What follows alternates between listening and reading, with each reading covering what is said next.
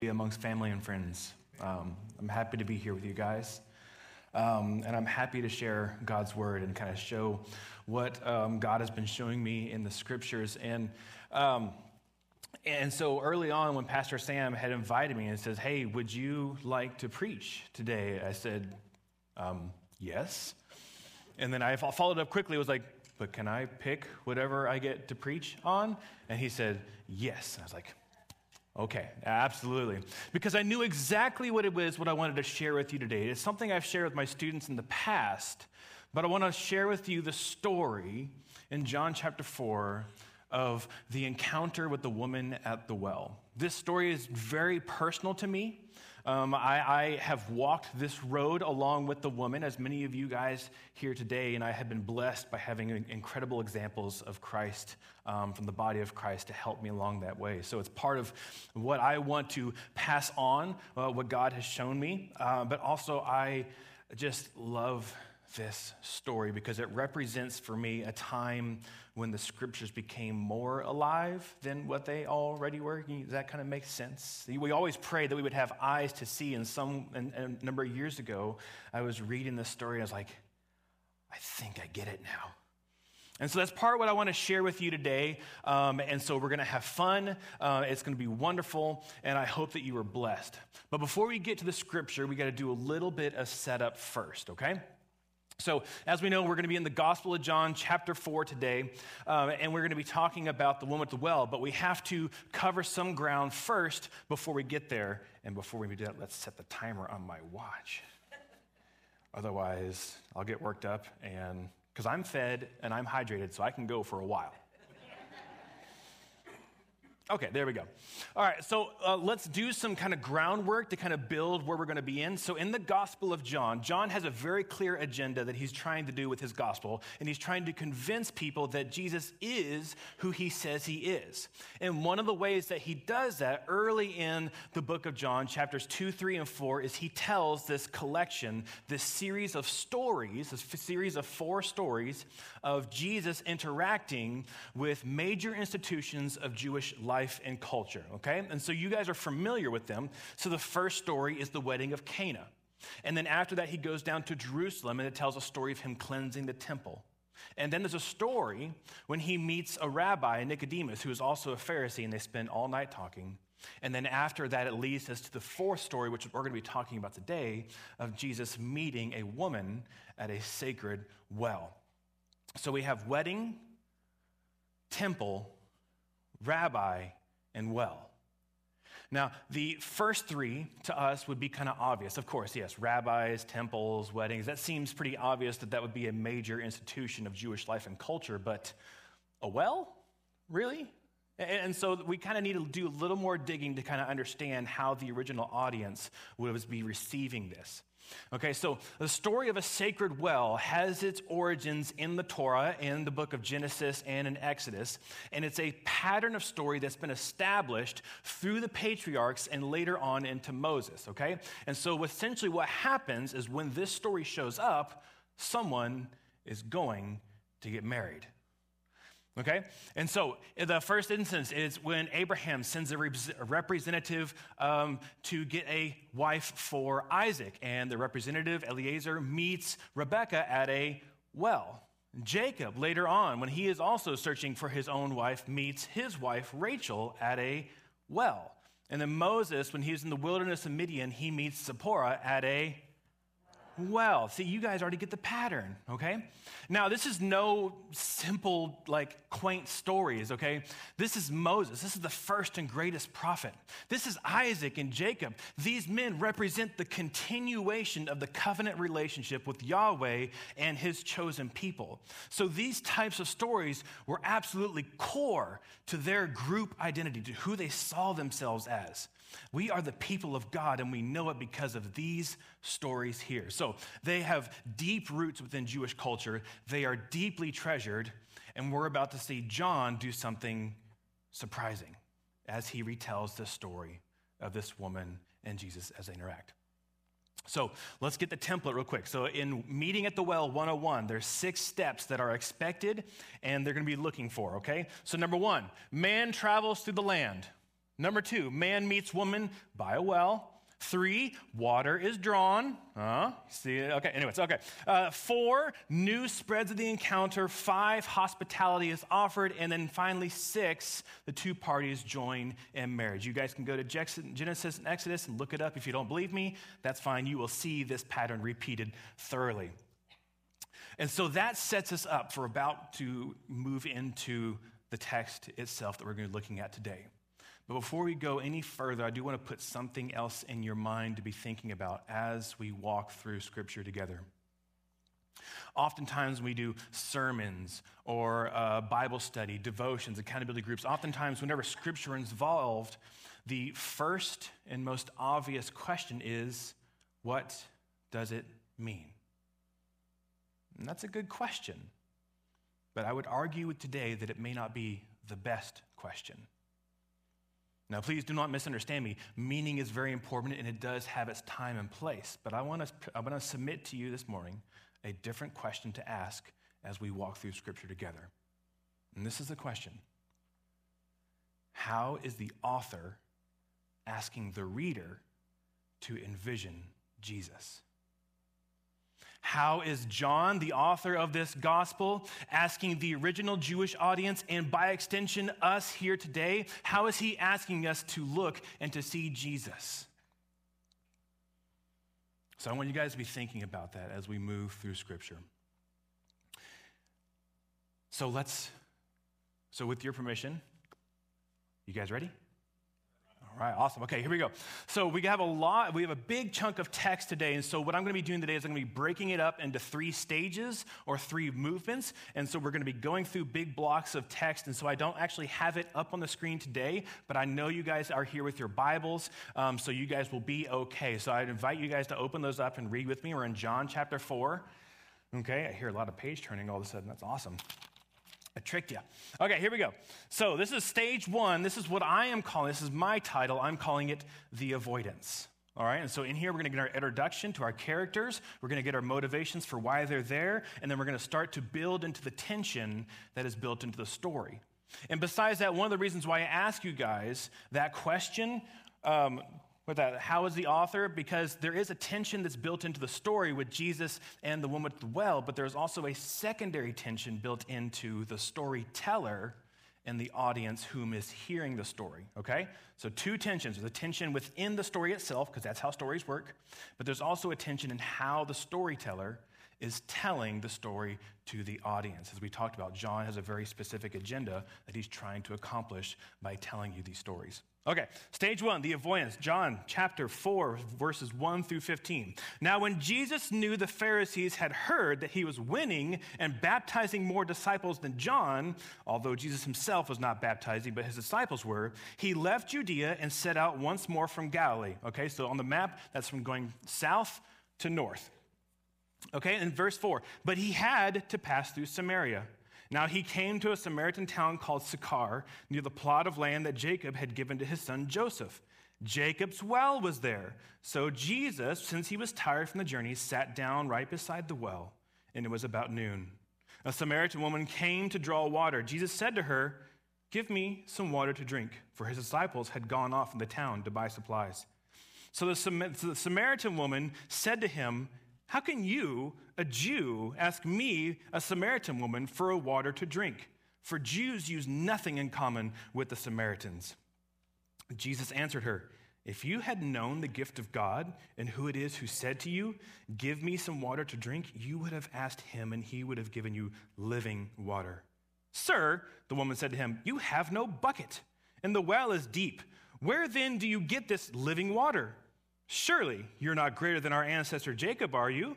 For he gave us this well and drank from it from himself, along with his sons and his livestock. Jesus replied, Everyone who drinks some of this water will be thirsty again. But, ever, but whoever drinks some of the water that I will give him will never be thirsty again. But the water that I give him will become in him a fountain of water springing up to eternal life. The woman said to him, Sir, give me this water so that I will not be thirsty or have to come here to draw water. Okay, so the reason why I'm calling this section the avoidance, because that is how she is being introduced into the story. And there's a lot of clues that give us this, this notion, okay? So, first clue is the time of day. It was noon. Second clue, she was by herself.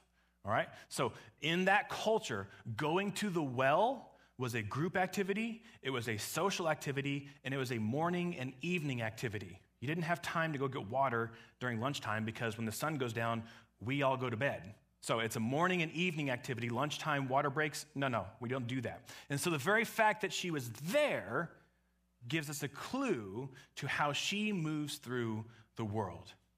And then we also know that Jesus said he had to go through Samaria. And so there's a sense of purposefulness to that, especially, and then in some ways, and you talk to some scholars, they have this idea that in Jewish culture, it was not, uh, how do we say this? In Jewish culture at that time, they tried very hard to avoid going through Samaria. In fact, the typical route a Jew would travel if they're going from Jerusalem up north to Galilee is they would go east across the Jordan River and then north and then west back into Galilee because Samaria was the bad part of town. Don't go through Samaria, you might get robbed. Don't go through Samaria, those people are there. Or, especially in Jesus' case, as a Jewish rabbi, don't go through Samaria. Your reputation is at stake. If people know you're going there, they think there's no good reason to go through Samaria. And so already Jesus says, I have to go through there. And then he gets to the well and he's tired, but there's part of me that wonders if he's there for a purpose and he knows what's happening next. And he's sitting to rest, but he's also sitting to wait for her arrival. Because at the heart of the story, it is a story of two crossroads colliding together. It is Jesus purposely traveling to meet her and her purposely traveling, not traveling, purposely trying to avoid others. And this is where the tension builds into the story because this is where the worlds collide. And so immediately, her immediate response, Jesus starts the conversation, and she's immediately keep at arm's length. And she's very dismissive and suspicious. You can imagine, I'm going to get the water to be by myself, and I turn the corner, and a Jewish guy is standing right by the well. Oh, oh, really? Okay, all right, don't talk to him, don't make contact, get the water and go, get the water and go, get the water and go. Give me a drink. No! Did he really talk to me? Okay. And then she responds, what are you doing? You're a Jew. I'm a Samaritan. We don't talk. I'm dangerous to you. You're by yourself. I'm a woman with a reputation. Like, don't. Let's just let's just keep it professional. Let's I'm gonna get the water and go. You sit there and rest. Okay? And Jesus keeps the conversation going. He's not being distracted, he's not being swayed. And he talks a little more. And look at her second response. She starts to mock him, she starts to tease him, almost as if a way, like, if I offend him just enough, he's going to say, You're not worth my time, and walk away. Oh, oh, living water. So this well, it's not good enough for you? Wow, wow, strange Jewish rabbi guy I've never seen before in my life. You, this water's not good enough for you? It was good enough for Jacob. So what's, what's wrong here? Okay? But then Jesus keeps going and pushing, and he is not being distracted despite her best efforts.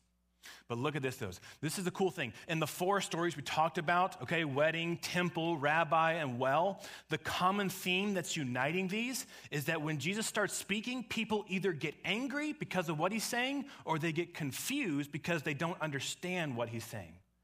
And right here at this point, we're in the avoidance stage. Okay, uh, Jesus starts to confuse her, and she and this is where her confusion starts to grow and develop because he starts talking about living water. He's like if you knew who I was, you'd be asking me, and I would give you living water. Okay, and the reason for that confusion is because he's speaking a different language. Now, us, we are modern Christians, and so we are very familiar and we've known most of our lives that living water equals spiritual life or something like that. We are very familiar with the idea of living water being a spiritual term, but I want to point out to you that in that time, in that day, living water was not a spiritual term, it was a practical term, which is why she's confused, because Jesus is pulling now a spiritual metaphor out of a practical term. Living water in that day was just another way of saying flowing water.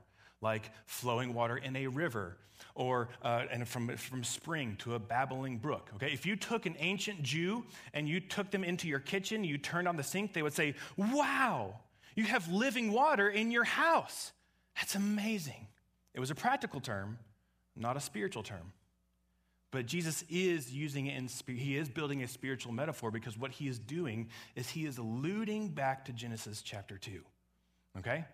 And I told my students there's no, there is no sermon about the New Testament that I can't make about the Old Testament, okay? Because Jesus is alluding back to Genesis chapter 2. If you guys go there, you'll see in Genesis chapter 2, the Garden of Eden is described as being the source of four rivers that flow out of Eden down and across the world. Okay? And if we remember, what tree is in the Garden of Eden? Not the tree of good and evil. We know about that one. What's the other tree in the Garden of Eden? The tree of eternal life. Yes. Okay, so he's building out to a bigger picture than what she can barely contain. And so, rightly, she is confused. All right? And what else I want to point out before we get into the other part, we're getting ready to move into the next stage of this conversation. But what I want to point out to you guys is a very interesting fact, and that in this story, John never refers to her as a sinner. Does she have sin? Of course. She's human. She's like you and I, sinful creatures. Absolutely. We're not arguing that. But her character is not marked as a sinner, she's marked as a woman. So, with that being said, let's move into the next stage of this conversation, which is what I'm calling the collision. In John chapter 4, we're going to go, this is from 16 down to 26. He said to her, Go call your husband and come back here. The woman replied, I have no husband. Jesus said to her, Right. you are when you said you have no husband. For you have had five husbands, and the man you are living with now is not your husband. This you have said truthfully. The woman said, Sir, I see you are a prophet. Our fathers worshipped on this mountain. Okay, sidebar, that's Mount Gerizim. Okay, and Jesus, uh, or not, and you people say that the place where people must worship is in Jerusalem. Jesus said to her, Believe me, woman, a time is coming when you will worship the Father neither on this mountain nor in Jerusalem. You people worship what you do not know. We worship what we know because salvation is from the Jews. But a time is coming and is now here when the true worshipers will worship the Father in spirit and truth. For the Father seeks such people, such as his worshipers. God is spirit, and the people who worship him must worship in spirit and truth. And the woman said to him, I know the Messiah is coming, the one called Christ. Whenever he comes, he will tell us everything. And Jesus said to her, I, the one speaking to you, am he. So this is where the conversation is going from polite to more focused. And some of you guys are able to see it, but what I want to point out to you, that the woman's anxiety levels is steadily increasing because she's trying to distract him using this. It's not working. Distract him using this. It's not working. Oh, he's not going anywhere. He's still talking to me. Okay. she didn't have a brown paper bag. Okay, but just so you know, she's uncomfortable. Can we agree to that? Okay, cool. Let's keep going.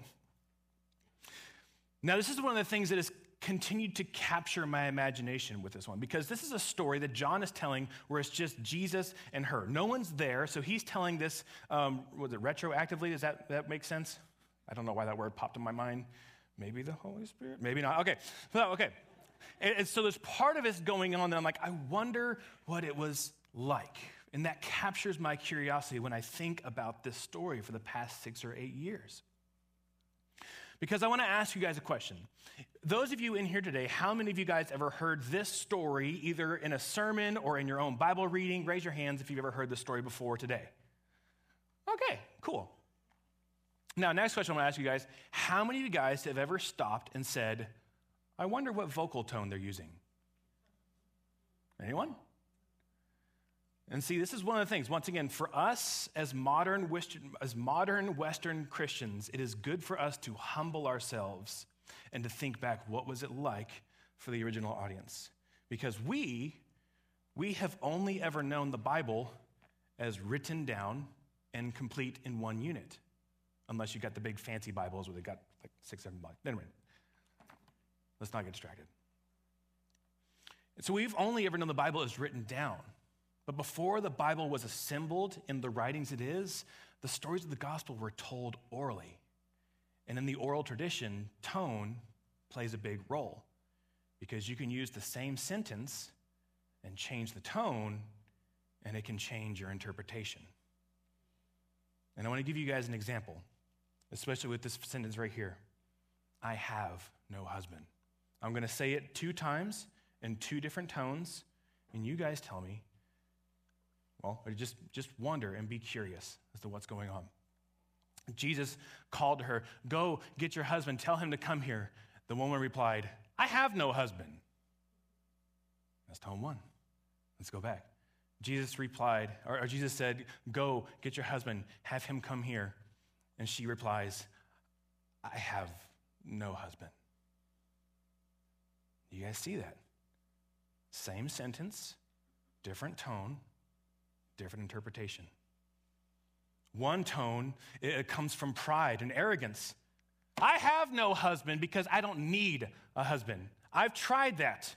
And no, no, no. They keep letting me down, so I'm taking care of myself. I have no husband because I don't want a husband. And the second tone, it's a tone of shame. I don't have a husband because nobody wants me. I'm trying. People keep leaving. So I don't have a husband because nobody loves me.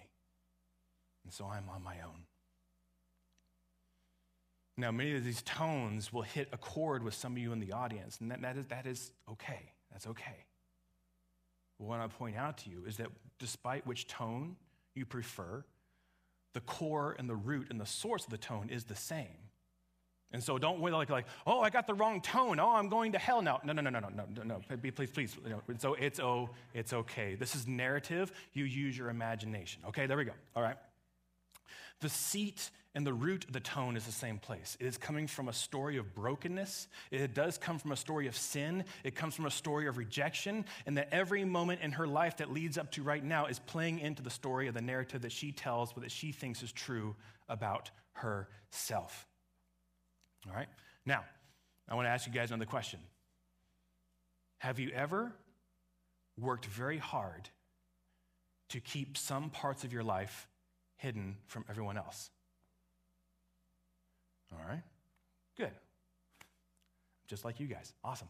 All right? Now, have you ever been in a situation where the thing that you're trying to hide most from other people is all of a sudden revealed to others and you don't have control over that? Do you guys remember what that felt like? Do you remember what your heart rate was doing? Do you remember the, the deepness or shallowness of your breath. Do you guys remember that? You know that, that, that feeling when, when your entire hair feels like it's really cold and icy and clammy, and then it just shoots back down across your head, down your neck, and down your spine, and it seems to be radiating it throughout your entire body? Yeah? You know what that is? That's stress. That's anxiety. That's your body saying, I'm either about to have to run or about to fight someone because I feel like I'm about to die. Imagine how the woman felt. she said, I have no husband. And Jesus is like, uh huh, you're exactly right. And in fact, it's even kind of bizarre because he's almost like affirming her. Yeah, you're right. You've said it. This is true. This is the first honest thing you've said. Way to go. Awesome. Keep in mind, she has no idea who he is besides some random Jewish guy who shouldn't even be walking through here to begin with. And now the most vulnerable parts of herself are laid out on the floor for all to see. And imagine her reaction. Well, actually, you don't have to imagine it. We have her reaction. And this is what I point out. I love this woman because she is smart and she knows what she is doing. And when she gets confronted with the biggest, like just the most overwhelming sensation, he knows who I am. Look at how she responds. Not with crying, not with fighting, not with running. She responds with skill and cunning because she is smart, because life has taught her that she needs to be smart like this. Sir, I see you are a prophet. Tell me, which mountain is more important? This one we're at, Mount Gerizim, or this other mountain, Jerusalem? See, she knows her audience. I know the best way to distract someone a meaningless, dumb, religious question, okay? And what's more, and she's just not making stuff up. This is how brilliant she is. There is scriptural evidence that supports both claims. How awkward is that for us right now? I know that me, for myself, I am easily fall into this trap. And many people have done this to me.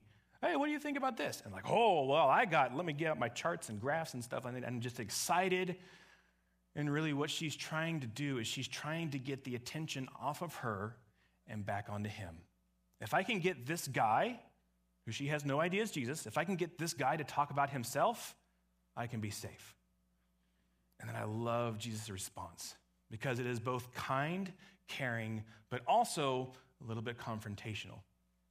And he has a big, long speech about mountains. And we're going to get into it because he's going to start with this big picture view, and then he's going to direct it towards her and kind of call her out and confront her with what's actually going on. Okay? And if I can sum up this whole statement about the mountain business, let's just wrap this up real quick. Jesus' response, if I can put it in a short statement, would be this You're thinking too small. You have no idea what's going on. Mountains? mountains, mere mountains. Hey, students over here and the youth, can you guys help me out? Help us educate our adults here. When we going through our series about mountains and worship, what was the significance of mountains? Yeah, you guys didn't know I was doing this, did you? okay, so what's that? They're the heavens, that's right. And before the age of plane, a mountain was as close as you can get to God because God was thought to be dwelling in the sky. And so it's like, which mountain is the better one to get proximity to God? And Jesus says, Oh, you have no idea, do you? It's even better than that. Forget mountains. I'm bringing heaven back to earth. Don't think about trying to get to me. I'm coming down. No, no, no. You're thinking too small. Come on, you're better than that. And then he shifts and starts talking about true worshipers worshipers in spirit and in truth. And it's almost as an invitation because he does kind of bring a direction to her, especially when he says, The Father seeks such people to be his worshipers. God is spirit, and the people who worship him must worship in spirit and in truth. And let's get some, some quick definitions here. Spirit, and this is the idea of that which motivates you, that which gives you direction. That is whatever the wind that pushes the sailboat across the sea, that is the same idea of spirit. It is that which inspires you. It is that which gets you going to where you're going to go, and that which you use to guide you along your way. God's worshipers are, they worship Him in spirit. They follow where He is leading them to go. And then truth? What is truth but honesty? And not just a sense of not telling lies, but being honest about where you're at, who you really are. Are you wrestling with reality? Or are you spending time constructing different stories to make yourself feel better? True worshipers follow where he leads and are honest with the reality that they're in. And her response uh, when dad gets home, then he'll sort this out. So we're not going to talk about this before. You guys have children, you guys have siblings. How many times, like, you disagree, they disagree, so we appeal to a higher authority source? Okay, dad, can you solve this problem? Okay, once again, there is a part of solving it, but it just delays the confrontation. We don't have to, we don't have to deal with this now. Let's wait till the Messiah gets back. And then this is one of the few times that Jesus voluntarily reveals who he is. And it's just this woman, no crowds, no religious leaders. It is just he and this woman inhabiting this space in this moment. He's like, Yeah, that's me. I am that guy. I am the one that's bringing heaven back to earth. I am the one that can help you sort this out. I am the one that sees you exactly where you are, and we're here to do something about that. Which leads us into stage three. The new reality. And this goes from 27 all the way down to 45, okay? And what you see is that she has to leave. It says at that moment the disciples come around the corner, okay? And even then, and I love how the, how the text even kind of perfectly captures how awkward the situation is. Like imagine like Peter, like the, you know, the thing of bread halfway to his mouth and chewing is going, oh, uh, oh, this is weird, okay? And once again, not just just, uh, just uh, socially awkward, but also, um, you know, a, a, man alone with a woman was, you just did, not do that. But Jesus does it because he's Jesus. He can do what he wants, okay? I'm not going to argue that. But so, but, but let's, let's, let's recap what's going on so far, okay? Um, Jesus confronts this woman, breaks her open, spreads her out, and says, let's deal with this. So at this whole point, she has been trying to avoid this very moment with all her might and she is smart and she is cunning and she is good because it has protected her in the past. But it's not working now because Jesus will not be distracted from the job that he has to do right here and right now. And so, so much so, and the text says that, that she dropped the water jar and kind of walked away. It really didn't say how fast she walked away, but there's part of me that says, I think she was running. Okay? Because once again, think about it, you're in this very vulnerable space, and then now all of a sudden, you have an audience. And not just any audience, more Jews. Oh, great. This is, this is a great day. And so she drops the water jar, and then she leaves and goes back to her town. Now, according to the map, the town of Sychar is roughly about a kilometer to a kilometer and a half. Um, I don't know that in the standard systems, so don't ask me. Okay? And so she had some time to walk. And so between leaving Jesus and getting in the town, something in her shifted, something in her changed. And now she's now walking into a new reality where she goes into the very place that likely has labeled her who she is, the very place where the people who have done her harm likely still live, to the place that she's been trying to avoid all the way up to this point, and she walks in and says, I met someone who knew everything about me. And not just the, the, the sinful parts, was like a sense that he genuinely saw her. And he was glad to be with her in that space. And so something within her said, This is different.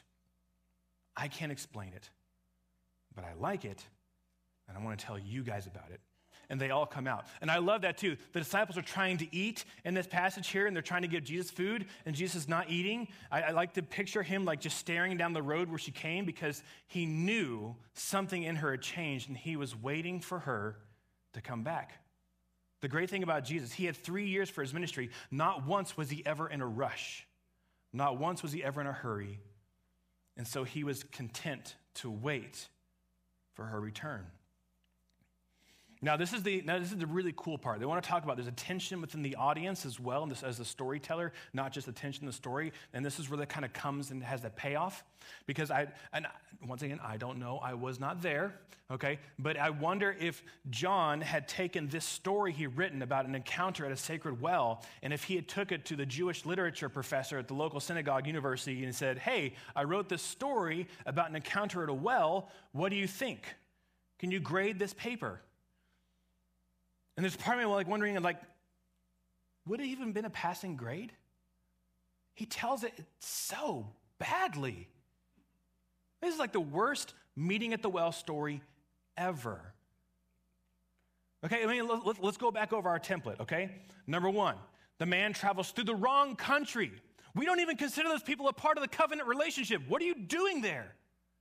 Number two, he meets the wrong woman, a, a Samaritan woman. Are you kidding me? Do you understand how disgraceful, how disrespectful that is to our culture? Do you understand how wrong that is? That's not the way to do it, John.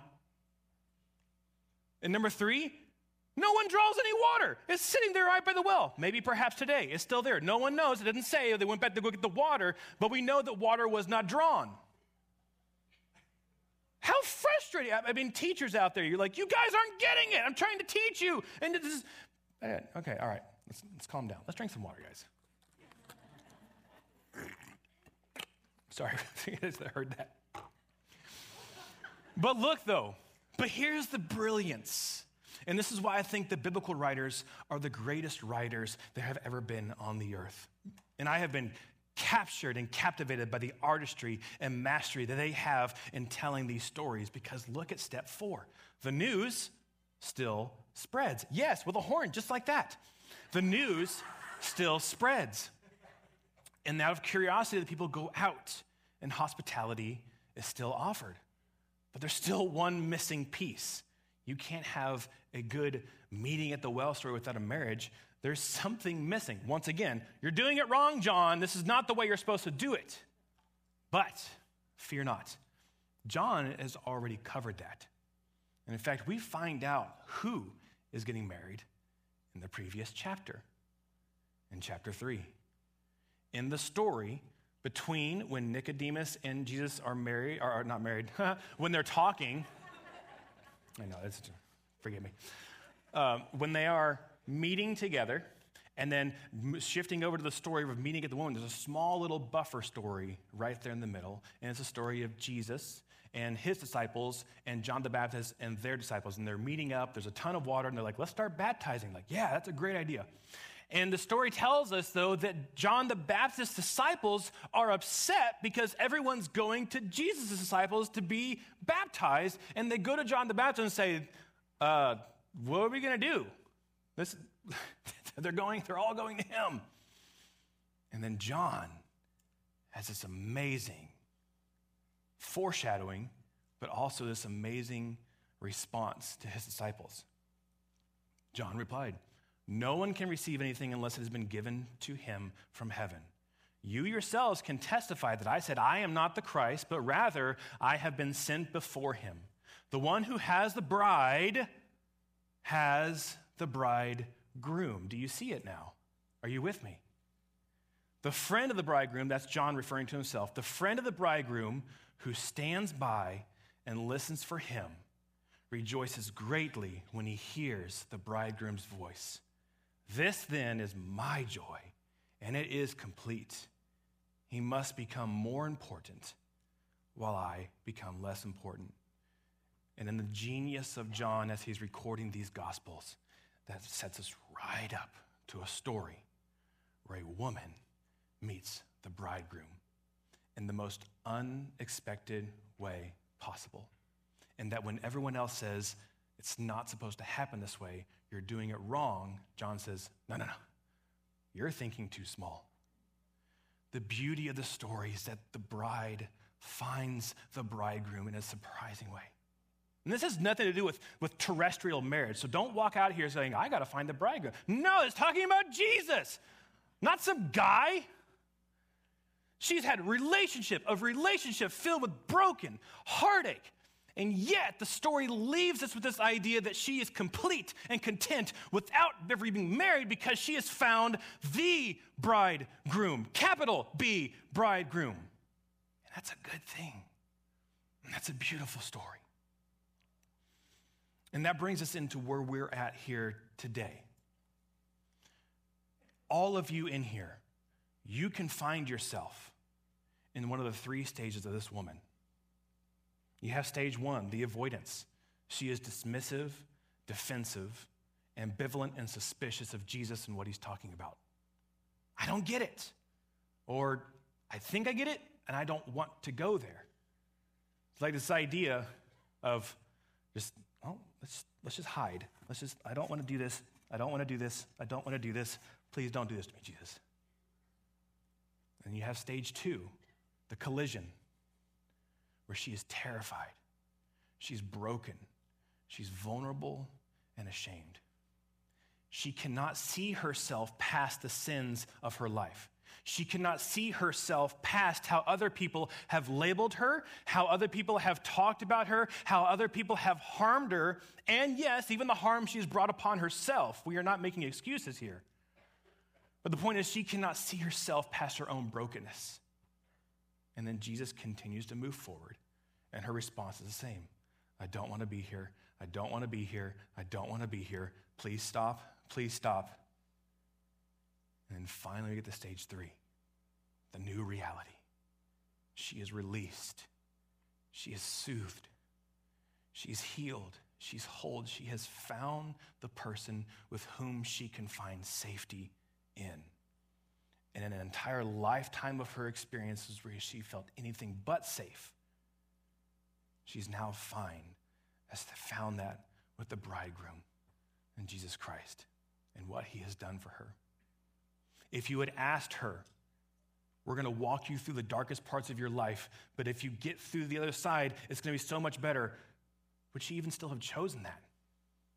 In many ways, in my own honesty, I would say, ah, I'd rather not do that. I, I can just be okay where I'm at. And thankfully, God removed that from my life of having control over that.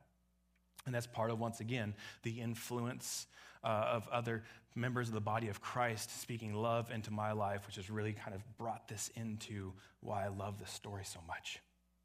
And there's one thing I want to point out about these three stages. They're all diverse, and each one of you in here, you're in one of these three stages.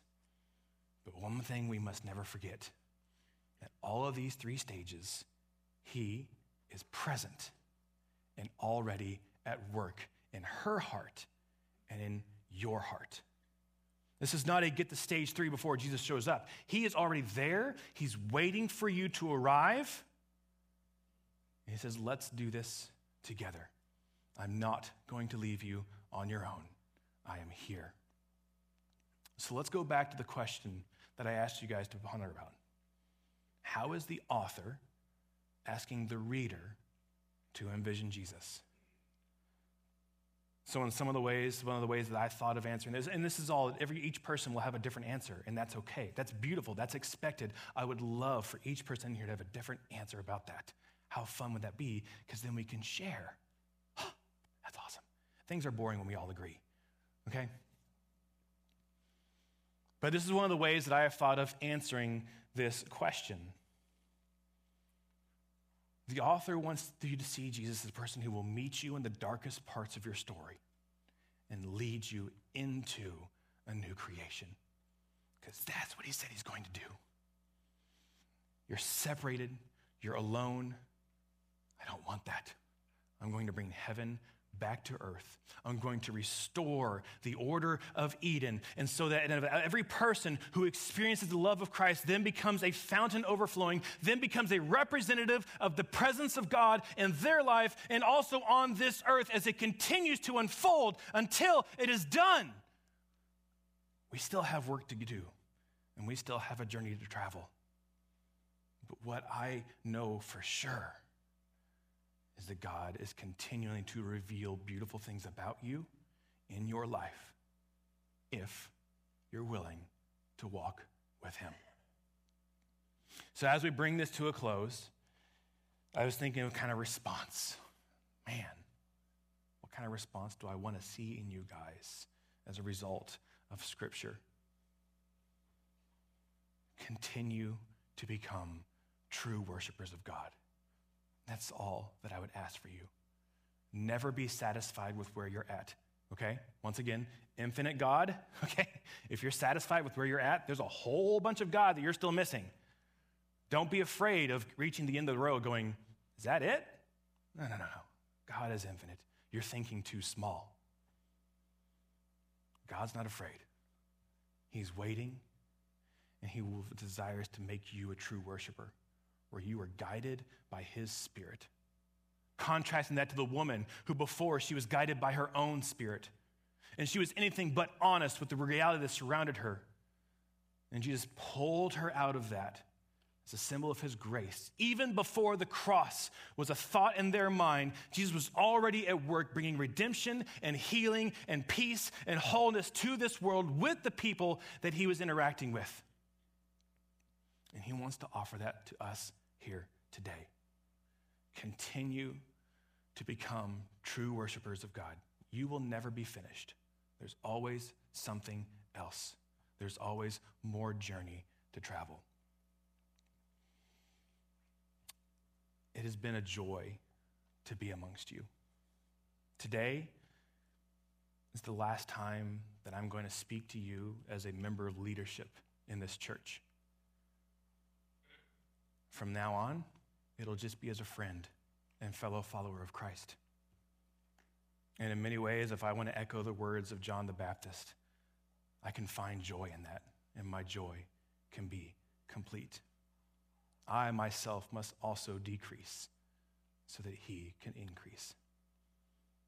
I love you as my friends, I love you as my family. And there's really not much left to say, but thank you.